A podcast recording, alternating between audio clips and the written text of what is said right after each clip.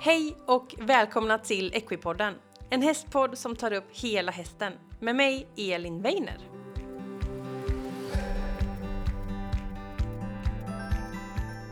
Hej alla lyssnare och välkomna till ett nytt avsnitt av Equipodden.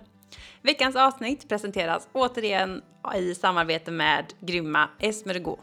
Esmergo är ett företag som tillverkar hudvård för häst och hund. De har olika krämer och schampon som innehåller noga utvalda helt naturliga ingredienser såsom aloe vera, sesamolja, chiasmör, kokos, honung och mycket, mycket mer. Produkterna är också handgjorda i Sverige och såklart ekologiska. Samtliga produkter är tillverkade med djuret i centrum och deras stora miljötänk kommer genom hela produktionen. Från val av ingredienser, genom tillverkning och slutligen till paketering. Och Esmergauds motto det är att deras produkter ska vara lika bra för dig att använda som på din häst eller din hund. Esmergo har flera olika produkter såsom Derma Protection som är en kräm som hjälper hudens barriär, behandlar mugg, rasp och hjälper små sår att läka. De har också tre olika schampon för olika hudtyper och behov. Har du till exempel en känslig hud, då kan du använda Sensitive. Om du vill ha djupare, mer intensiv rengöring så finns Deep Clean. Om du vill ha en silkeslen päls så finns Silken Smooth. Det finns också en grym hovsalva, Hoof Protection, som återfuktar och skyddar hovarna. Krämerna innehåller ingredienser såsom aloe vera, olika oljor, chiasmör och ger en härlig konsistens och en god doft. Du tar en klick, värmer upp den lite mellan fingrarna och sen applicerar på önskvärt område. Schampona de kommer i fast form i form av en kapka och innehåller ingredienser som chiasmör, shakiki-ört, honung, makadamienolja med mera. Och jag älskar att de här schampona är just i fast form. Jag tycker det är superenkelt att gnida in schampot på pälsen, fördela det på huden, massera in och resultatet blir helt fantastiskt.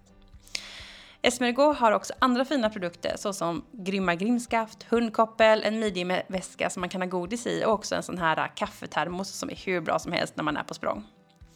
Esmergo har äh, produkter för alla tillfällen och vill du veta mer och beställa så kan jag varmt rekommendera dig att gå in på deras hemsida esmergott.se. Där kan du läsa mer och lägga en beställning för att få hem dessa grymma produkter. Och eh, ja, eftersom att alla älskar tävlingar så, och att den förra tävlingen var så uppskattad så har jag tillsammans med Esmergot återigen fixat en tävling till er. Så kika in på eh, Equipoddens och Esmergos eh, sociala medier för att eh, se mer av den här tävlingen och delta för att få chans att vinna grymma produkter. Men nu till veckans avsnitt och veckans gäst. Och i det här avsnittet får vi träffa veterinär Anneli Hellström och hon driver Nolberga veterinärpraktik. Och vi pratar om någonting som Anneli tycker är otroligt viktigt och någonting som hon verkligen har fördjupat sig i och det är förebyggande veterinärvård. Anneli hon berättade lite om hur hon kom in på hela veterinärdelen, att hon liksom har ridningen i grunden och stod egentligen och valde mellan ska jag utbilda mig till veterinär eller ska jag jobba som beridare. Så att hon har ju en gedigen häst och ridkunskap i botten. Och genom liksom sitt arbete som veterinär över de här åren så har hon liksom utvecklats och känt att så här, nej men det här med förebyggande det är så otroligt viktigt. Så hon har tagit fram en metod som heter MATE som handlar om förebyggande vård och fysioterapeutiska belastningsanalyser för att skapa liksom goda förutsättningar för våra hästar att röra sig och må bra och ja, helt enkelt fungera på allra bästa sätt. Så att ett jätteintressant avsnitt där vi verkligen får lära oss om liksom grunden och vikten av grundarbete och, och hennes sätt att arbeta på. Så vi dyker in i avsnittet med Anneli Hellström.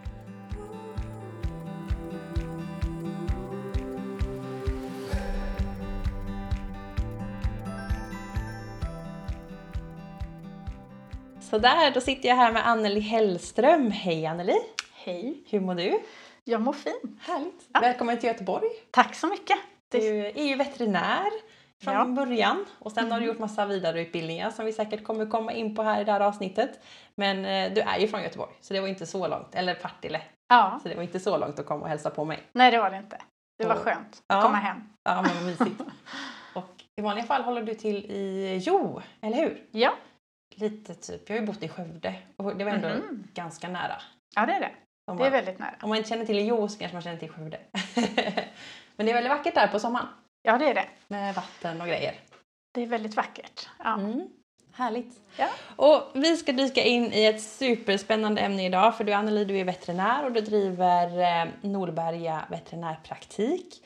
Och du arbetar med ett system, vi ska komma in på det, som vi kallar för MATE. Och vi arbetar mycket med förebyggande veterinärvård. Så det är lite temat för dagens poddavsnitt helt enkelt. Så det ska bli superspännande att se vart vi hamnar. Men eh, Anneli, kan inte du börja med att berätta lite om vem du är och vägen till där du är idag? Ja, absolut. Ehm, jag tog då min veterinärexamen 2005 Mm.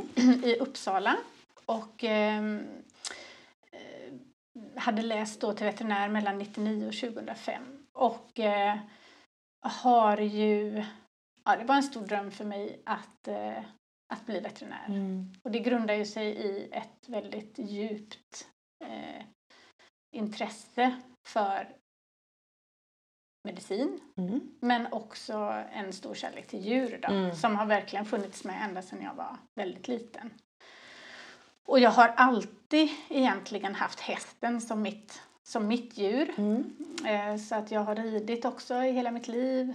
Eh, jag tjatade in mig på Partille ridklubb när jag var sju år. Ja. Man fick egentligen inte börja förrän man var åtta. Men jag fick börja när jag var sju. Eh, och så fick jag min egen första ponny när jag var 14. Mm. Och sen dess har jag haft egen häst. Mm. Idag har vi sex stycken Oj, hästar. det är många. Ja, det är det. Ja.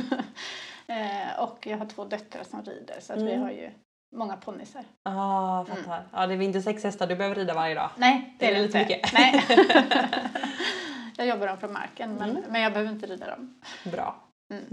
Nej, och, ehm, nej, så jag hade ett eh, tidigt hästintresse och var ju faktiskt eh, när jag eh, sökte till veterinärprogrammet så var jag iväg och hade fått ett arbete som beridare. Mm. Så att jag stod lite och valde faktiskt mellan att börja eh, utbilda mig till och arbeta som beridare. Men Mm. sen så ville jag läsa så då, Mm.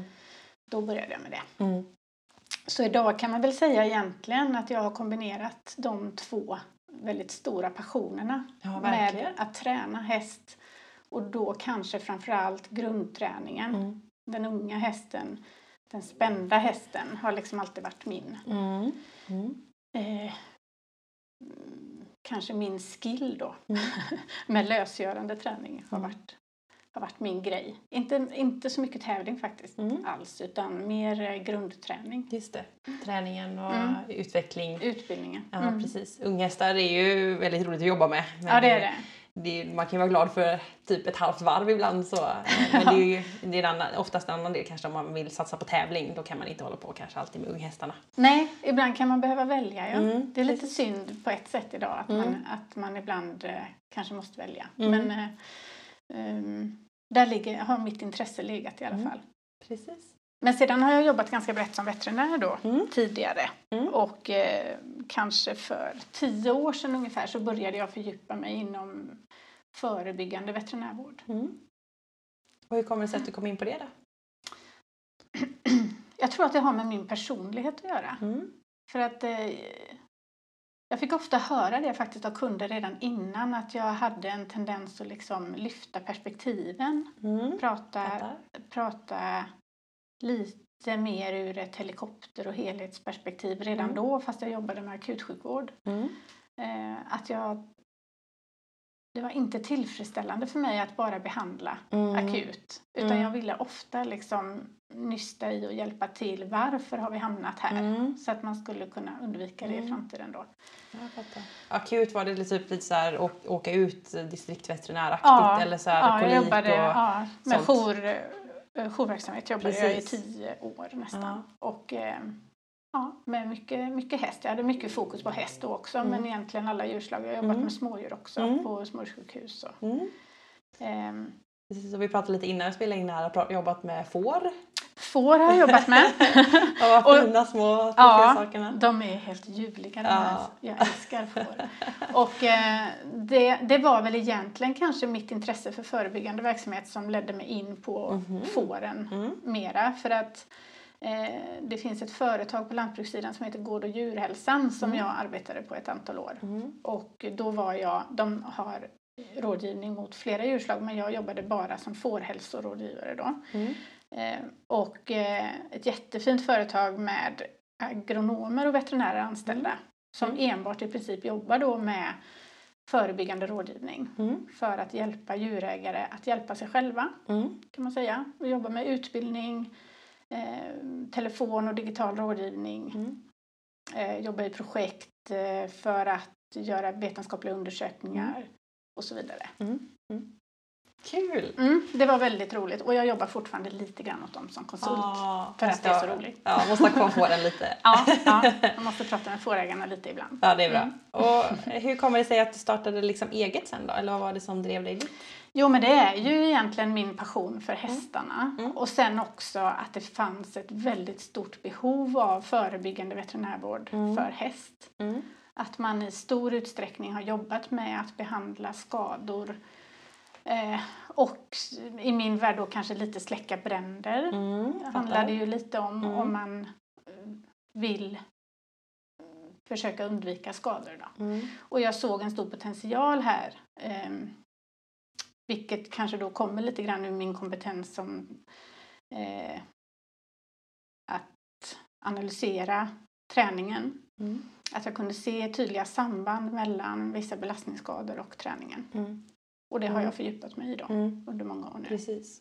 För du hade med dig ridsidan med liksom förstå vad hästens form och arbete och liksom kunna liksom Mm. koppla ihop då det du såg som veterinär. Ja, Spännande. jag skulle nog säga faktiskt att, för jag älskar också fysik Ja. och har alltid gjort. Så att, Det ligger ändå nära till hands. Ja, så. ja. Mm. Jag älskar kvantfysik. Det är en väldigt udda, udda hobby men jag tycker jättemycket om fysik. Ja. Och eh, var också tvungen att läsa upp fysikbetyget innan jag skulle in på... Eh, för jag hade en väldigt nitisk lärare där. Mm. Och, eh, så jag fick chans att fördjupa mig lite extra i fysik. Perfekt ju. Och eh, jag, jag tycker så mycket om den här logiken som finns i biomekanik Mm. till exempel.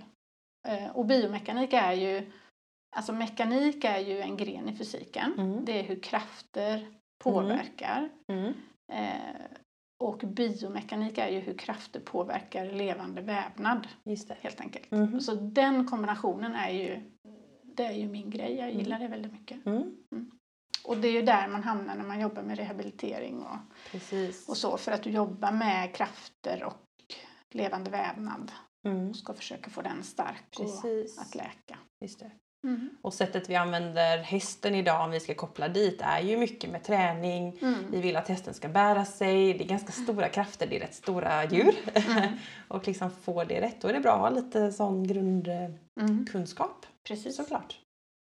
Spännande. Mm. Och om vi hoppar in i det här ämnet då. Så tänker jag så här, förebyggande veterinärvård. Om man säger det ordet, vad, vad innebär det? Vad är det för någonting? Ja, det ingår faktiskt i mitt uppdrag från Jordbruksverket att eh, förebygga och läka eh, sjukdom och skada. Mm. Ska man arbeta med förebyggande hälsovård på häst som jag då ville utveckla och som inte riktigt har varit etablerat då eh, hamnar man i rörelseapparaten. Mm. När jag arbetar med fåren så arbetar jag väldigt mycket med parasitrådgivning Mm. för det är ett stort problem Mm. i, när det gäller får. Mm. Eh, Så att det ser väldigt olika ut eh, själva kompetensområdet Mm. när du jobbar med olika djurslag. Mm. Skulle du jobba förebyggande med hund och katt så skulle det vara kanske andra områden du jobbar med. Mm. Och ehm, på hästen så, så hamnar du i rörelseapparaten och också i träningen. Mm. För att vi Såklart. ser mycket belastningsskador. Mm. Och det som jag gillar så mycket med förebyggande hälsovård det är att jag kan fungera mer som en rådgivare, en Mm. coach Mm. till djurägaren Mm. och lämna egna verktyg till djurägaren Mm. så att de själva kan hjälpa sin häst och skapa förändring.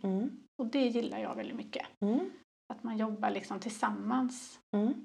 För att eh, om jag bara ska behandla hästen och sen ska den åka tillbaka hem Mm. och man som djurägare kanske står lite frågande till Mm. eller man har många frågetecken kvar. Mm. Eh, Då, Mm. då trivs jag mycket bättre att arbeta tillsammans Mm. runt djuret. Mm. Det blir liksom en mer...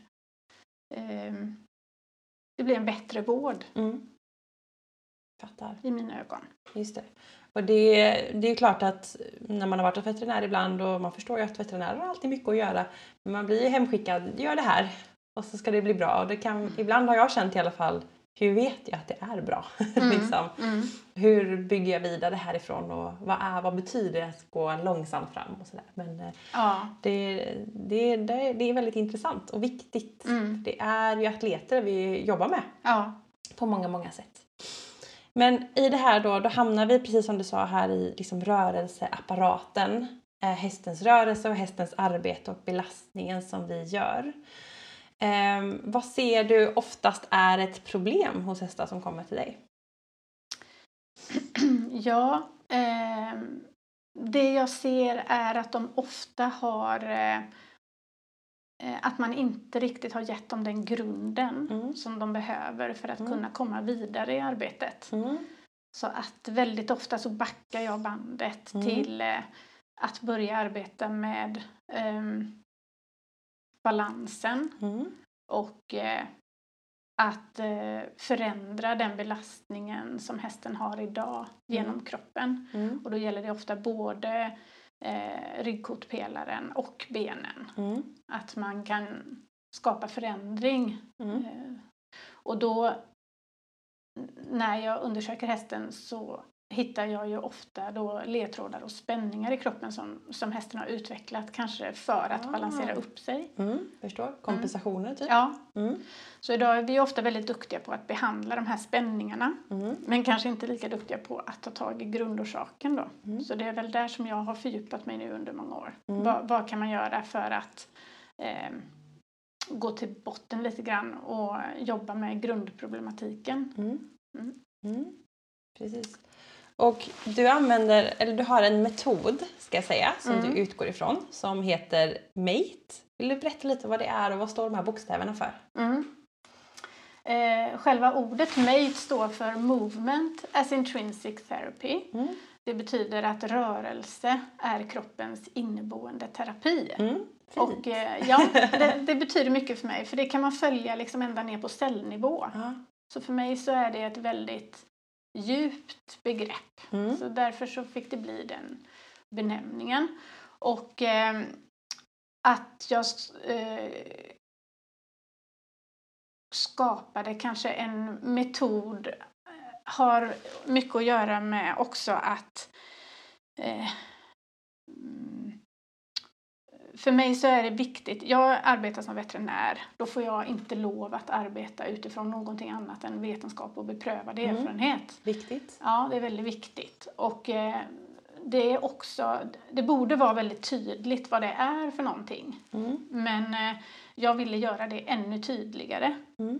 Att eh, eh, när man pratar om beprövad erfarenhet till exempel, då behöver eh, vissa kriterier vara uppfyllda för att man ska kunna säga att arbetet är baserat på beprövad erfarenhet. Mm. Eh, Det behöver vara testat mot eh, olika kollegor och Mm. eh, medicinskt kunniga som eh, kan utvärdera metoden. Mm. Och eh, man ska hela tiden också vara ständigt förberedd att omvärdera sina, sina slutsatser. Mm. Och eh, det, man kan säga att det är det begreppet står för att eh, ständigt vara beredd att eh, formas om, Mm. kan man säga. Precis. Utifrån vetenskap och beprövad Mm. erfarenhet.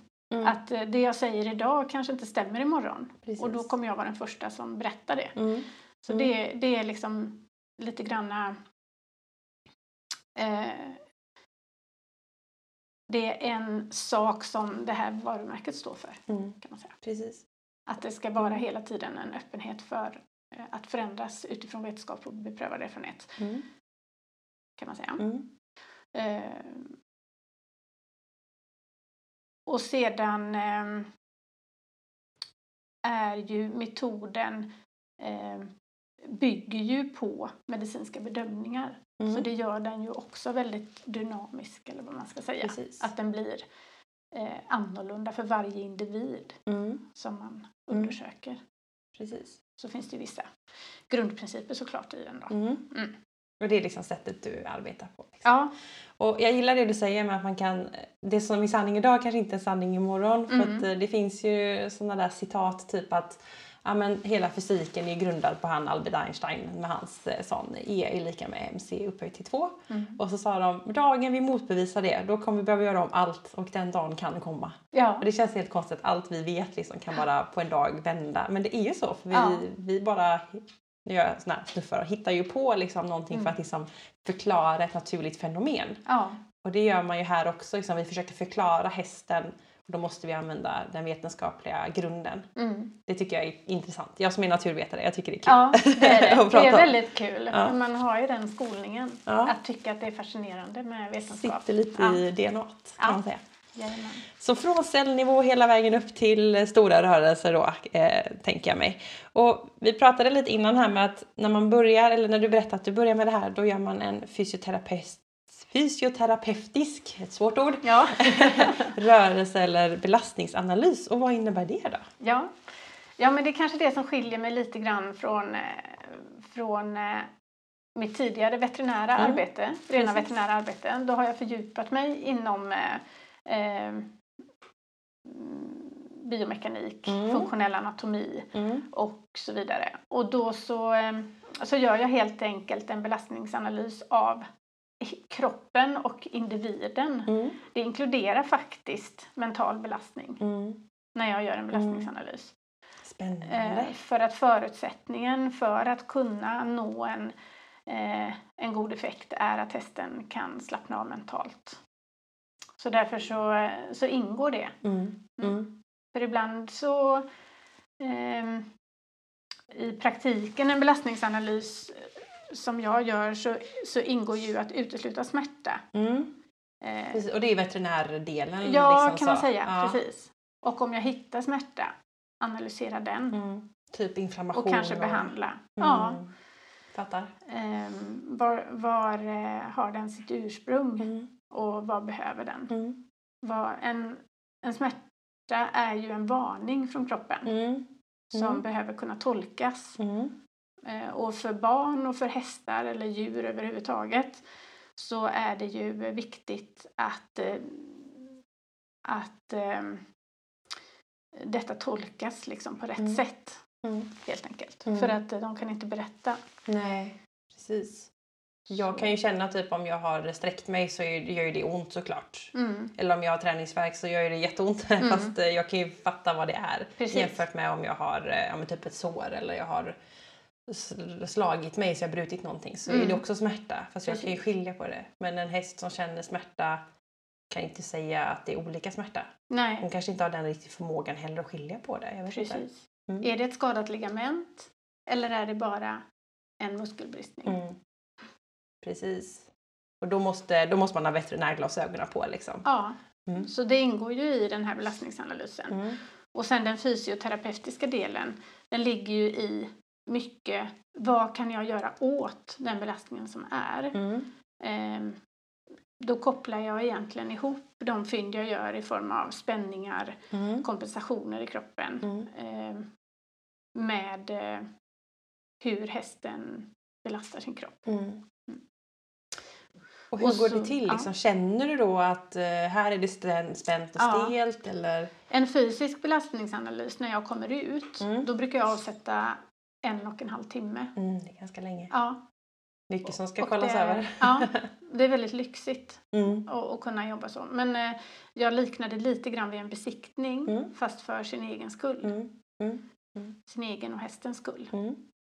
Och det var egentligen där kanske som idén just till belastningsanalysen föddes för, för tio år sedan då kanske när jag började Mm. tänka i de här banorna. Så eh, eh, kändes det ofta väldigt otillfredsställande när jag besiktigade hästar Mm. och så hittade jag små fynd Mm. där jag inte kunde säga med säkerhet att det här kommer inte påverka er framåt. Ja, fattar. Och då är det ett Mm. stort ansvar man har där som veterinär för det är Mm. ändå därför jag är där. Mm. För att hjälpa dig som köpare. Ja. Kommer det här bli bra? Mm. Hjälpa dig som säljare. Mm. Kommer det bli bra? Men framför allt min huvuduppgift, varför jag är där, är för att hjälpa hästen. Precis. Ja, kommer det här bli bra Mm. för dig? Mm. Ehm, och där kunde jag ju känna att eh, här hade jag ju gärna kommit ut lite tidigare kanske. Mm. Eller då för djurägarens egen skull. Mm. Mm. Om man då hittar en, en låggradig hälta till exempel. Mm. Mm. Ehm, Förstår. Så um, kolla igenom, um, se hästen i rörelse och känna Ja, på precis. hästen. Precis, och apropå det här liknelsen då med en besiktning så är det väl kanske ännu mer fokus bara då på rörelseapparaten. Mm. Inte, inte den här andra allmänna delen. Mm. Eh, och då känner jag igenom hästen och eh, noterar kompensationer i kroppen. Spänningar till exempel. Mm. Eh, som jag då kopplar sedan till hur hästen rör sig. Mm. Och eh, det jag också gör när jag tittar på den i rörelse det är att jag inleder arbetet med att balansera hästen. Mm. Så att eh, eh, undersöker egentligen eh, hur, hur den balanserar sig själv. Mm. Vad har den för eh, förutsättningar där? Mm. Hur gör Mm. du det då? Ja, det eh, är ju mycket det som jag sen lär ut till djurägaren för det är ju Mm. olika på varje häst. Ja, det är klart. Så Mm. att eh, det är ju själva eh, Ja, det, det blir verkligen olika Ja. på varje häst beroende på var de är i sin utbildning. Mm. Men generellt så är det ganska ofta så att man blir lite förvånad kanske över att hästen har så pass eh, mycket sämre balans än man kanske trodde. Mm. Och det grundar sig oftast i att vi som ryttare får lära oss att balansera upp hästen. Yes. Eh. Vi hjälper hästarna väldigt mycket. Va? Ja. Mm. Och där tappar man lite grann självbärigheten. Mm. Mm. För självbärighet innebär ju per definition att man bär sig själv. Mm. Ja. Så, så där brukar jag börja oftast. Mm. Och då hamnar man som sagt på väldigt olika ställen med varje häst. Mm. En häst kanske springer. Mm. Den kanske springer av olika anledningar. Fart. Ja, den Mm. balanserar upp sig med fart. Mm. Eh, en häst springer för att den eh, har alltid gjort det Mm. och har det som metod. Mm.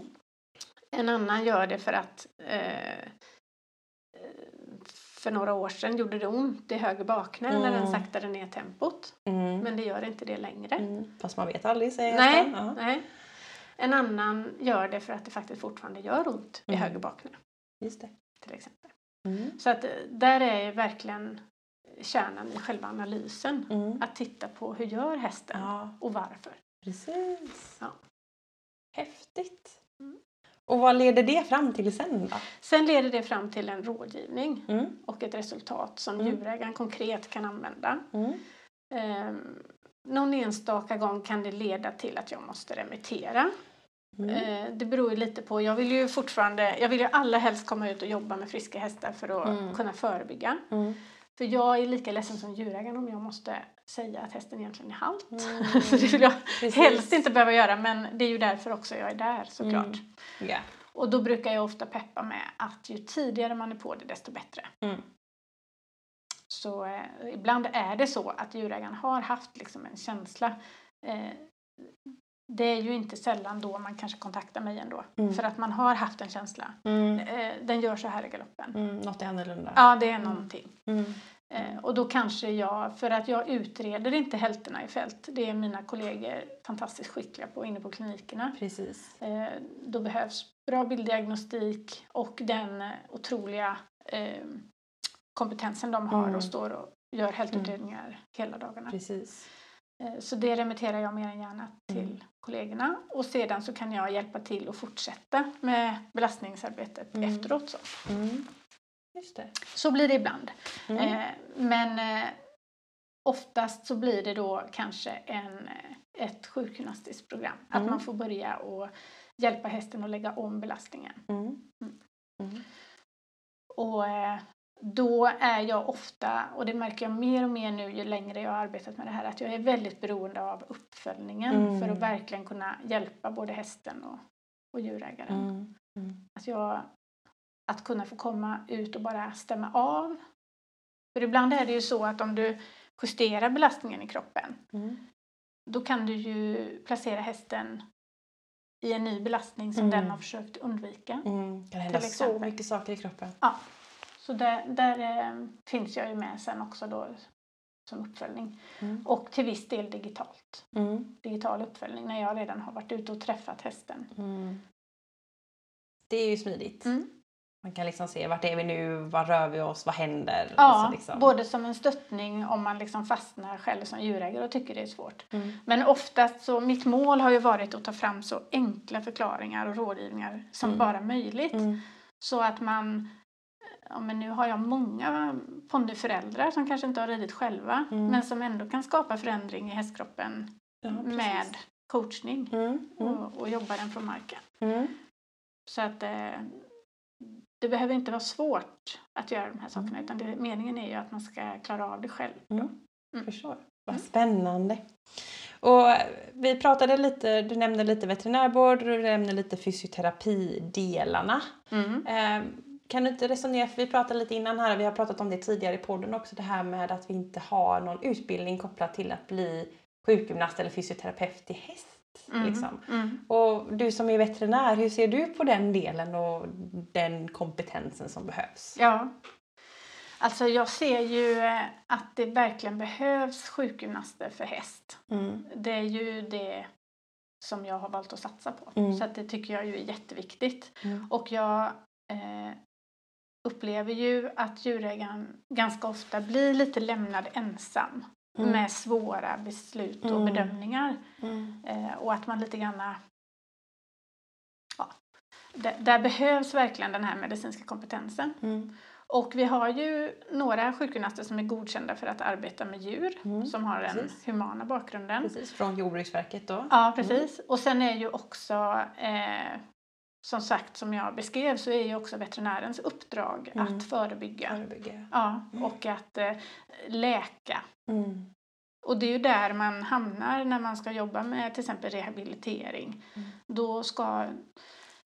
En skada är ju akut, den har ju olika stadier. Den är akut i ett, en viss period Mm. och sedan så eh, går den över och blir kronisk. Mm. Och på sikt så ska du ju börja belasta skadad vävnad lagom mycket Mm. för att den ska utvecklas och bli starkare. Mm.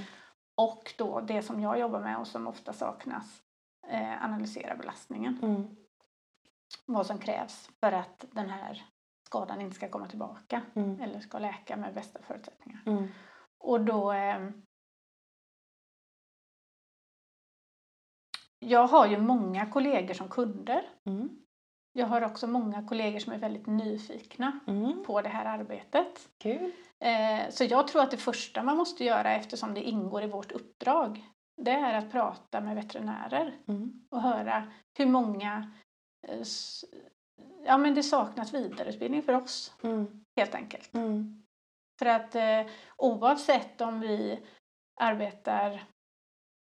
Jag får lov att delegera en arbetsuppgift till till exempel då en legitimerad fysioterapeut. Mm. Jag får lov att delegera en arbetsuppgift till någon som är, ingår i djurhälsopersonalen. Mm. Så jag kan eh, behandla en skada och sen välja att inte hålla i rehabiliteringen. Mm. Skicka den vidare. Ja, Mm. men jag måste fortfarande, jag får inte delegera någonting som jag inte själv behärskar. Mm. Vilket ju är lite konstigt. Ja, Men så står det i precis. vårt regelverk. Den är väldigt intressant. Ja, Ja. så det är ju där på något vis som det behöver en, behövs en insats Mm. i veterinärernas vidareutbildning i detta. Mm. Spännande. Och jag, och vet det, att det och det sker Ja. också och har gjort precis. nu under flera år. Jag vet, var det för två år sedan vi hade rehabilitering är lika viktig som eh, behandlingen Mm. som tema på vårt veterinärmöte. Mm. Så det händer. Mm. Och i år hade vi jättebra föreläsare. Mm. Då hade de bjudit in en föreläsare som jag har följt i många år Mm. som föreläste för oss allihop. Kul. Så att det händer ju grejer. Ja. Ja. Spännande. Det är bra att göra hästägarna som eh, mottagare också medvetna om det Ja, här. Och absolut. Liksom att det sker ett arbete. Och att det liksom. finns ett intresse. Mm. Sen måste man ju inte, och det är väl där det kanske kan, alla måste ju inte jobba med en sak. Det är samma sak, jag är också utbildad på tänder. Mm. Och där är vi ju några stycken veterinärer som arbetar med tänder. Precis, Och har som väljer fördjupat det. oss. Mm. Ja, vi har fördjupat oss inom det. Mm. Eh, och eh, tanken är ju trots allt att man ska remittera till varandra. Mm. Så alla måste ju inte bli duktiga på rehabilitering. Precis. Eh, utan, men det viktiga är ju att det finns den medicinska kompetensen och ansvaret. Ja. För att det är en väldig skillnad att ha en legitimation. Mm. För då, då blir vården reglerad. Mm.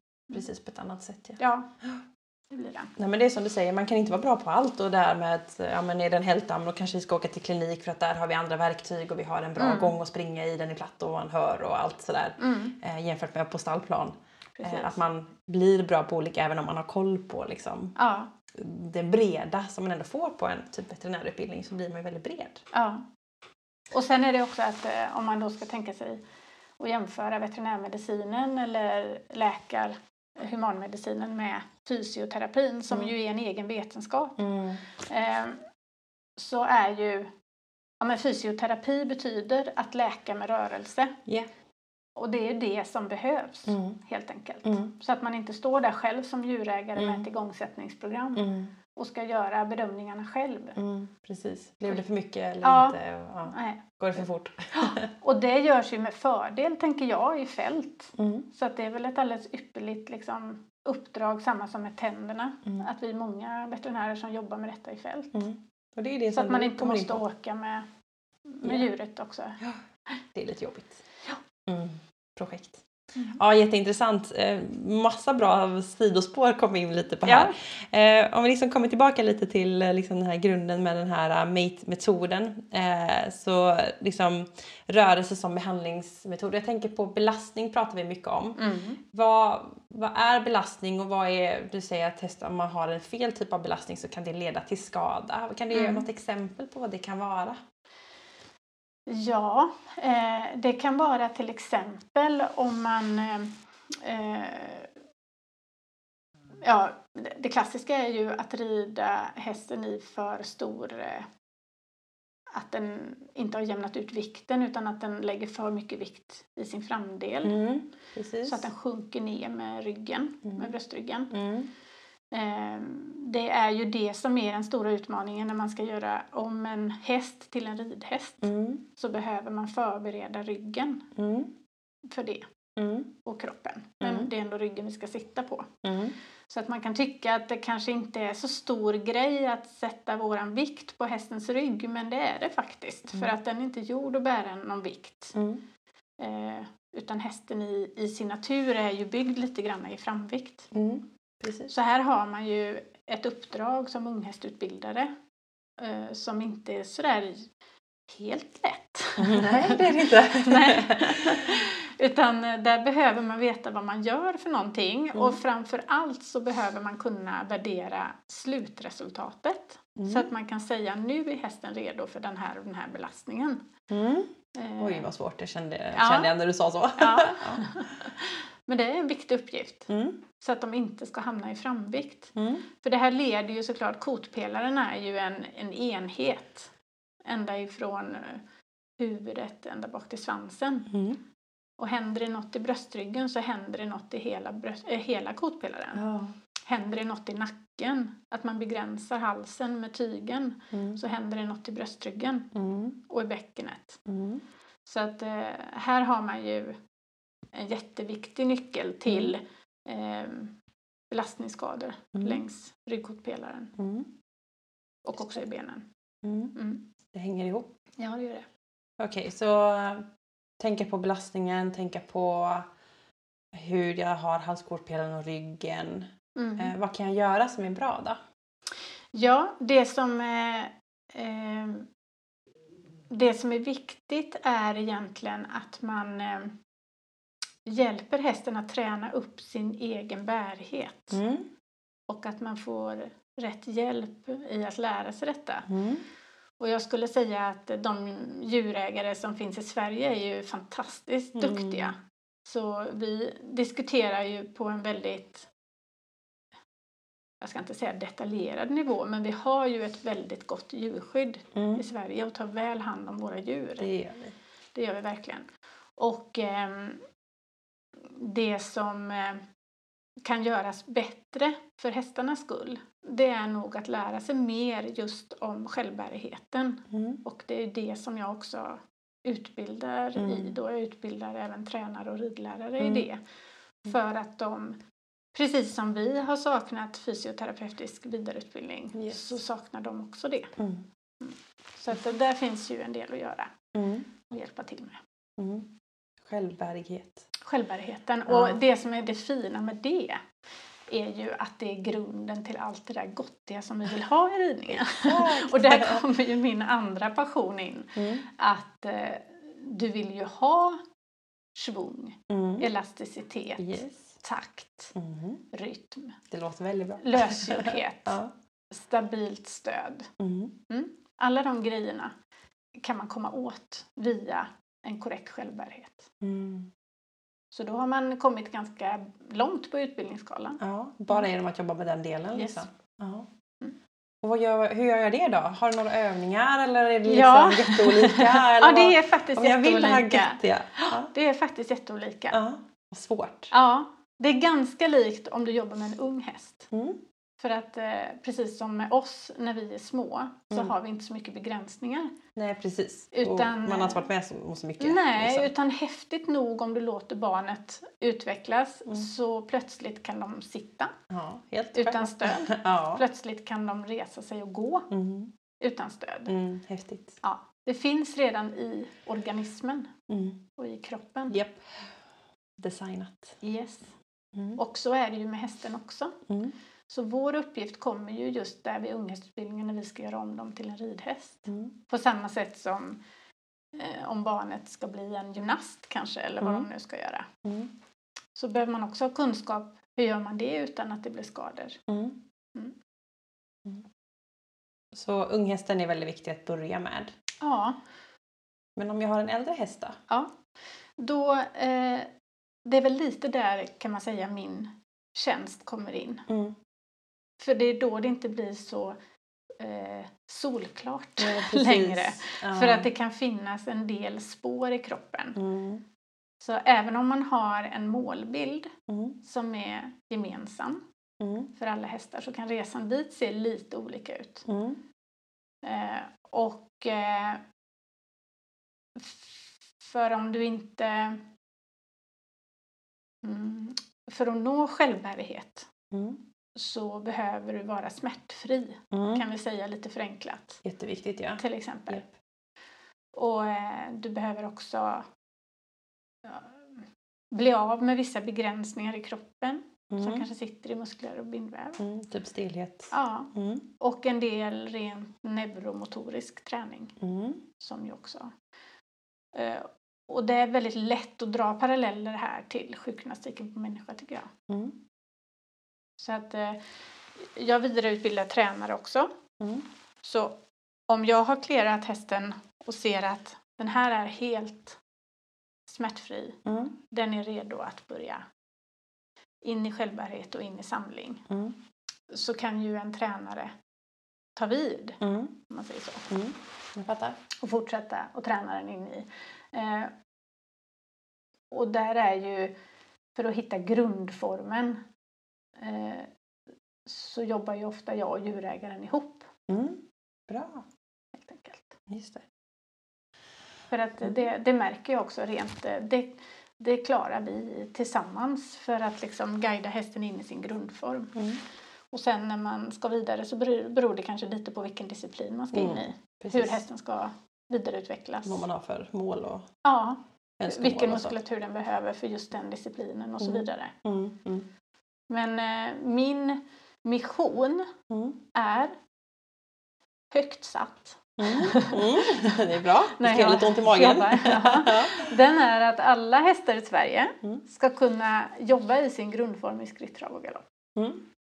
Det låter ju som att det inte skulle vara så svårt. Nej, Men det är det antar jag. det är lite lurigt. ja, och man kan behöva lite stöttning. Mm. Man kan behöva, och hästen kan behöva lite liksom, rent eh, kroppslig hjälp också Mm. På vägen. Det är bara att titta på sig själv faktiskt. Ja. Nu är, är du mycket yngre än jag då. Jag är lite stelare och jag vet att det är inte så lätt Mm. att eh, för mig att gå in i min helt neutrala hållning. Mm. Som jag hade behövt om jag skulle prestera på lite högre nivå. Precis. Och där glömmer vi kanske Mm. att eh, hoppning, Ja. det vi gör, faktiskt är Mm. en utmaning för hästen. Mm. Och då behöver den vara ganska, ja den behöver vara förberedd för den uppgiften. Mm. Det är väldigt bra det du säger. Jag har en ryggskada eh, sedan många år tillbaka och då har jag väldigt eh, fått beskrivet att det blir som ärrvävnad och den Mm. vävnaden är ju rätt stel. Mm. Och det kan påverka mitt ena ben då för att jag har problem nere i benet. Så. Och då är det klart att om jag inte kan säga någonting och så ska jag plötsligt typ, jag vet inte, springa jättelångt så kommer det bli ganska jobbigt. Mm. Men då är det liksom bra att veta om det och det är samma för hästarna. Har man haft en skada eller haft något i kroppen så gäller det att liksom ha med det Mm. in i sin träning. Precis. Spännande. Och då kan jag passa på att nämna också att jag, jag har fördjupat mig i bindväven Mm. nu under ett antal år.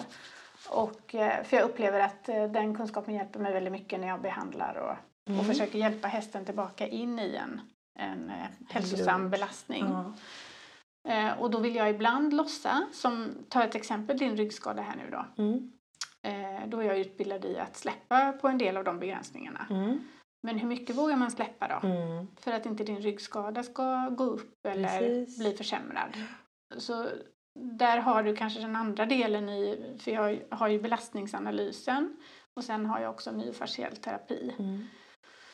Och nu i eh, september så var jag i Kanada på Mm. eh, eh, det är en forskningskongress för eh, Mm. bindväven på humansidan. Spännande. Ja, det var väldigt spännande. Ja. Så då träffade jag många av de forskarna som jag har studerat i många år nu då. Och fick chans att diskutera Mm. och också visa resultat lite grann från mitt arbete och sådär. Mm.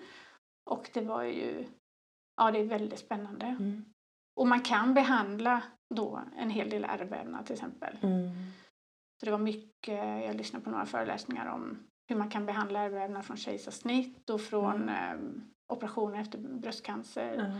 Eh, så det händer mycket på humansidan här nu. Spännande. Ja, Kan vi föra över det på sikt då till djur också? Ja, så det är ju det, så jag jobbar, att jag Mm. tar del av eh, forskning på humansidan och så Mm. implementerar jag det i mitt arbete. Mm. Precis. Ja.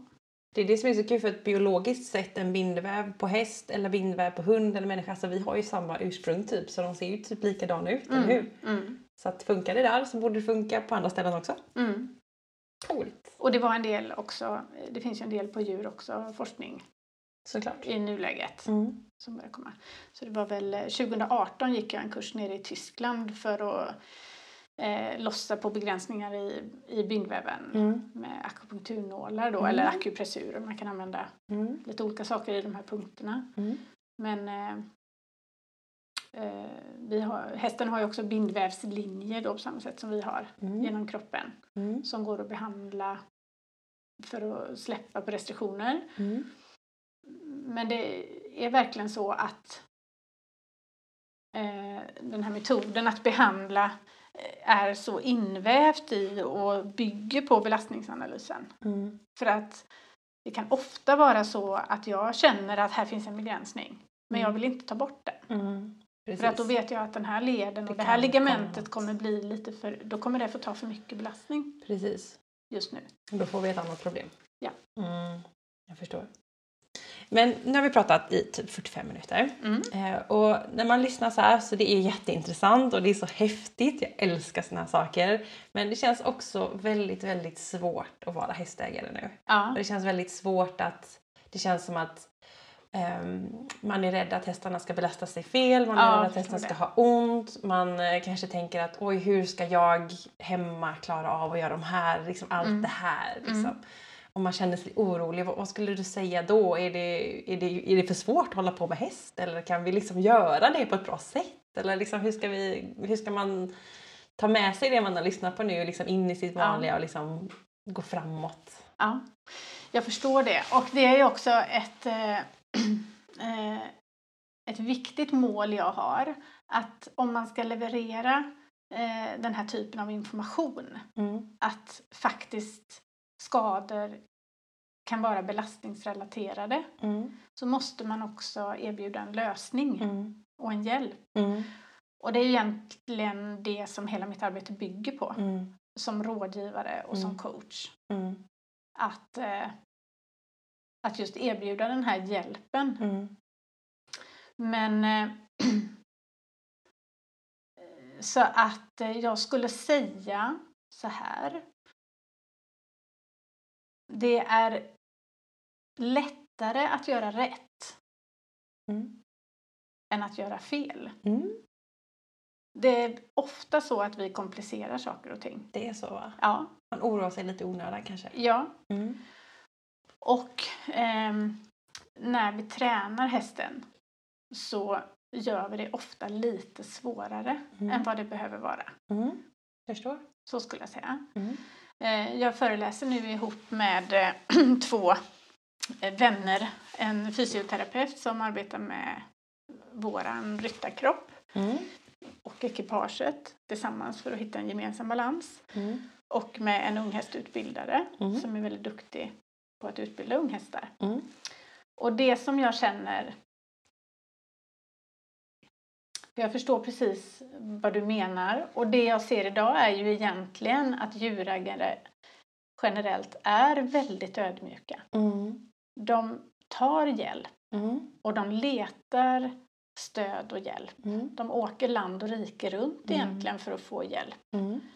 Eh, och det som behövs är ju egentligen att man får rätt hjälp Mm. Viktigt. helt enkelt. Mm. Så att man, så att man hamnar rätt. Mm. Eh, och det är väl just här som jag kan känna att utvecklingen nu bubblar och sjuder. Mm. Att, det, Mm. att det kommer mycket eh, ny kunskap på de här områdena. Det har verkligen hänt enormt mycket Mm. bara de sista åren. Ehm, eh, och det finns mycket kunskap och någonstans så behöver man bestämma sig för, tror jag, vem som ska göra vad. Mm. Så att det ändå finns eh, mm, hjälp att få med bedömningar. Mm. Så att man inte behöver känna att det här ansvaret vilar på mig. Mm. Eh, För så känner jag nog ofta när jag träffar en djurägare att jag är ju där för att lyfta bort det ansvaret Mm. med min kompetens. Ja. På samma sätt som jag tycker det är väldigt skönt när det kommer en rörmokare som hjälper Ja, mig. Eller hur? Eller när min bil går sönder Ja, så vet jag vart jag ska åka.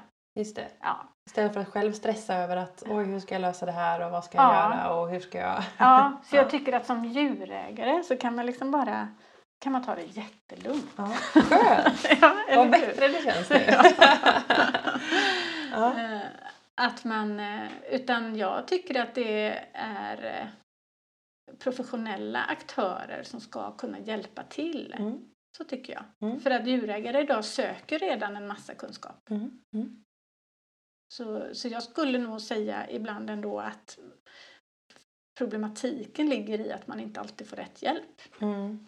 Förstår. Att Och man vänder hamnar- sig någonstans. och Då så hamnar hästen i kläm. Ja. Att, att man kanske på samma sätt som för oss veterinärer att det behövs en eh, bättre vidareutbildning. Mm.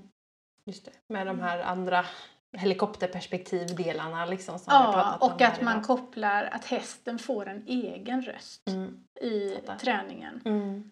Hästen, det är hästens kropp. Mm. Den borde ha liksom mandat över den.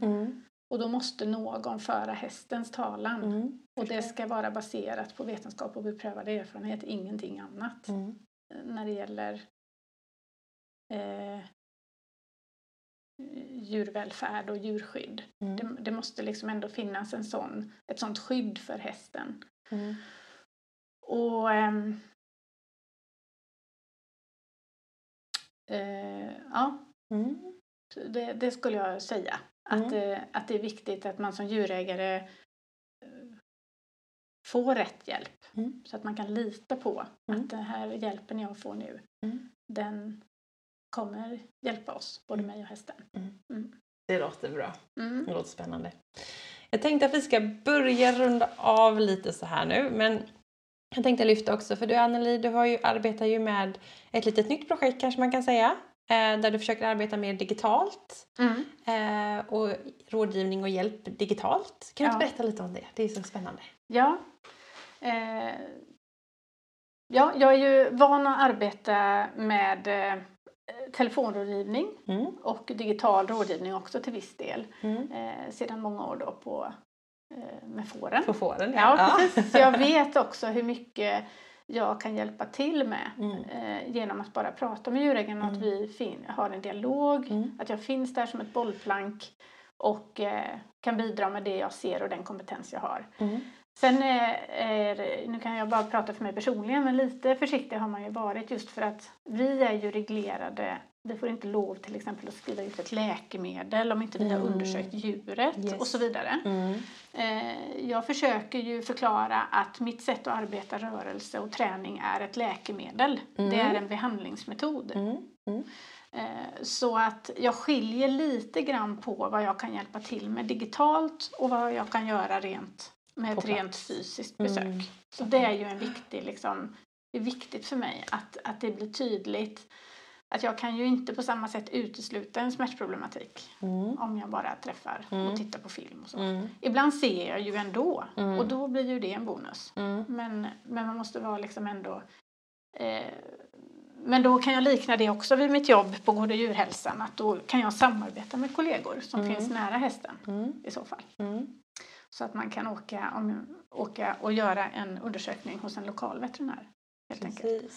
Och väldigt ofta så har man också redan en, eh, kanske en utredning med sig in då. Mm. Men att man vill ha hjälp vidare Mm. med eh, uppträningen. Mm. Mm. Förstår. Men eh, framförallt det som jag börjar med nu här det är att arbeta med eh, grupper. Mm. Så att det ska vara ett slutet och tryggt forum Mm. där man eh, förutom att bara få hjälp av mig och hjälpa sig själv också kan hjälpa varandra Mm. och få hjälp av fint. varandra. Ja, det är ett jättehärligt sätt att jobba. Mm. Eh, det har jag faktiskt också erfarenhet lite grann från tidigare arbete där jag har jobbat i fokusgrupper Mm. och eh, just samlat djurägare kring ett tema. Mm. Funnits med som en moderator och som en expert Mm. men liksom ändå stimulerat den här dialogen Mm. och att man lär av varandra. Mm. Spännande. Ja, det är jättekul. Mm. Och ehm, också ett väldigt bra sätt för mig att kunna ehm, hålla kontakt med mina kunder och hjälpa dem vidare så att man inte får den här känslan av att man blir lämnad Mm. ensam Mm. utan att man har ett stöd. Då. Mm. Precis. Så jobbar jag också mot ridskolor så att jag har flera ridskolor anslutna som eh, också då eh, är med för vidareutbildning för sin personal. Och, Jätteviktigt. Ja. Mm. Spännande. Mm. Mm. Så så ser det ut med den digitala biten. Ja. Spännande. Och har man nu lyssnat på det här nu då och tyckt att oj det här verkar intressant eller känner att oh, men jag känner ju det där någonting med min häst men jag vet inte riktigt vad det är och så vill man kanske utreda det. Hur, hur kan man göra för att komma i kontakt med dig eller följa dig någonstans eller sådär? Ja. Eh, jag finns på eh, Facebook och Instagram. Mm. Norberga vet. Mm. Norberga. Vet som i veterinär. Ja, Ja. Norberga Eller vet som vi kan massa saker. Ja. Nej, och sedan eh, så har jag en hemsida också, norbergavet.se. Precis. Så har jag en annan hemsida för eh, själva fysioterapin och den heter mate.se. Mm. M-A-I-T.se. mait.se. Ja, Precis. Kan man läsa mer. Ja. Precis. Och hör av sig om man har några och frågor. hör av sig, man är varmt välkommen att höra av sig. Mm. Och det kommer som sagt finnas möjlighet att vara med så här lite anonymt då Mm. i grupp också, i större grupp. Det är bra. För att få vara med och titta. Så att eh, det lanseras här nu efter nyår egentligen en eh, digital möjlighet att ansluta sig och då kan man eh, väldigt enkelt komma in och följa arbetet och rådgivningen Spännande. och ta del av Mm. kunskap då. Jättespännande. Mm. Det ser vi fram emot att följa lite mera kring Ja. årsskiftet helt enkelt. Ja. Ehm, men vad härligt Anneli, då får jag säga tack så mycket för att du ville vara med i Equipodden. ja, tack själv!